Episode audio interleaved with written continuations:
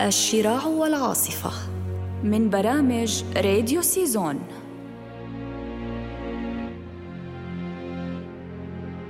ما رواه البحر ساندرا سراج. إنها حكاية استثنائية لا يرويها أصحابها هذه المرة، لكنها حكاية يرويها البحر بنفسه، يروي الحياة من منظوره، من القاع وليس من السطح، من الغرق لا من النجاة، من منظور القدر لا البشر.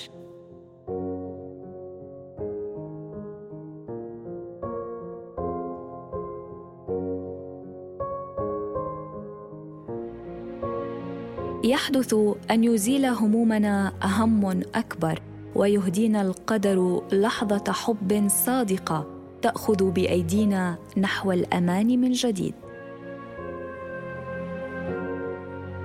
في هذه الحكاية يحكي لنا البحر عن عاصي ومأساة افتقاده لحبيبته ورد وشعوره القاتل نحوها بالحنين. هو رجل أهلكه الحب حقا لكنه لسبب لا يعلمه ظل متمسكا بالأمل حتى اللحظة الأخيرة.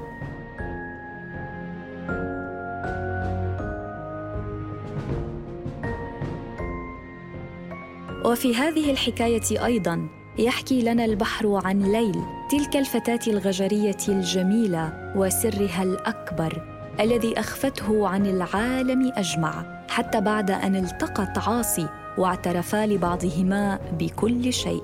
إلا ذلك السر الذي يقلب الأمور كلها راسا على عقب. تتداخل الحكايات كلها في لحظة واحدة ويبقى الموج وحده شاهدا على كل منها. يبتلع الفرح مع الألم مع الندم ليصيغ لنا حكاية نادرة عن الحب والحنين والأمل المفقود.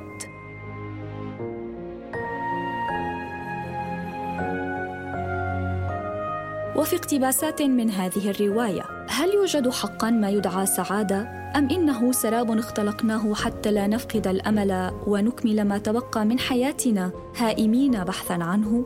لا أعلم كيف من المفترض أن أكتب أو ماذا يجب أن أقول ولكن طبيب نفسي قال إن الكتابة ستكون جزءا من رحلة علاجي من الاكتئاب الحاد. إذ أنني لا أثق بأحدهم بالدرجة الكافية لأحكي له أحلك مخاوفي وأسراري. اذا فالكتابة والاعتراف هي الملاذ الوحيد. ها أنا أجلس أمام البحر يغرق ورقي برذاذه المحبب لقلبي ويملأ رئتي برائحته فيستمد قلمي من ملحه الحبر الذي سيقر به ويعترف عن نفسه. لأتنهد طويلا وأغمض عيني وكأنني ابتلعت العالم بحلقي وأختنق به أحيانا أشعر على الرغم من كبر العالم ولكنه رغم ذلك لا يسعني. ربما المشكلة الحقيقية ليست في صغره بل في كبر ما بداخلي.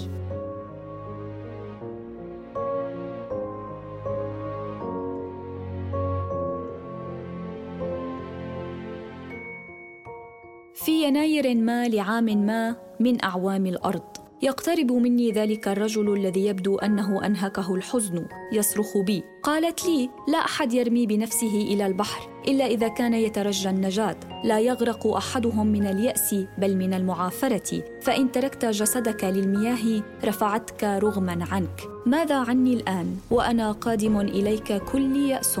لا أفقه عن السباحة شيئا فقد غرقت في عينيها من اليوم الأول والآن أطبق نظرياتها الفلسفية الحمقاء.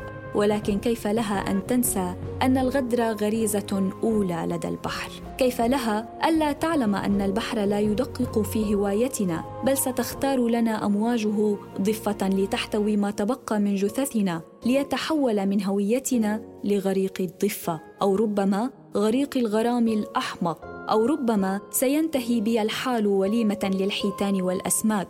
كيف لك أن تنصفني أنت ولم ينصفني بحرها؟ كيف لك أن تتوقع نجاتي منك حين لم أنجو منها؟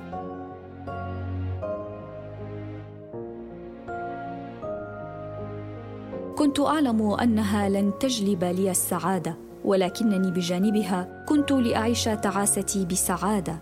كان يكفي أن تكون هنا. أمن الصعب البقاء معي؟ هل سيكون من الصعب إبقائي بداخلك أيضا؟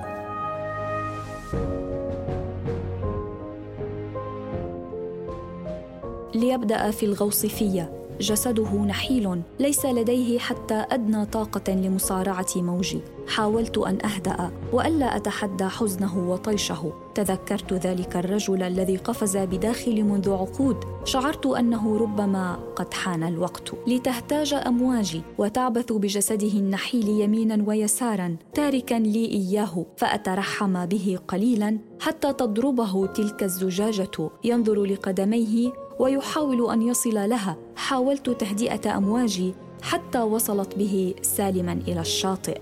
جلس وهو يحاول التقاط أنفاسه من معركة الحفاظ على حياته. نظر حوله وبيده زجاجة بها أوراق وكأنه يحاول التأكد من عدم ملكية تلك الزجاجة الضخمة لأحد. ما إن فتحها حتى وجد أول ورقة.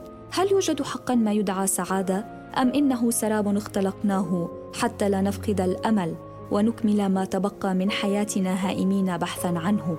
وصورة لطفل بين أحضان أمه ورجل يحتضنهما يوجد عليها جملة بقلم أزرق. هذا ما سيرويه البحر لك. ليعدل من جلسته ويبدأ في قراءة باقي الأوراق ويحاول أن يرتبها. علمت حينها أنه يبحث عن النجاة لا الغرق.